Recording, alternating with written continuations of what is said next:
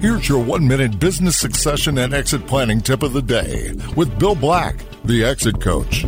Some people say that opportunities are always knocking, you just have to listen.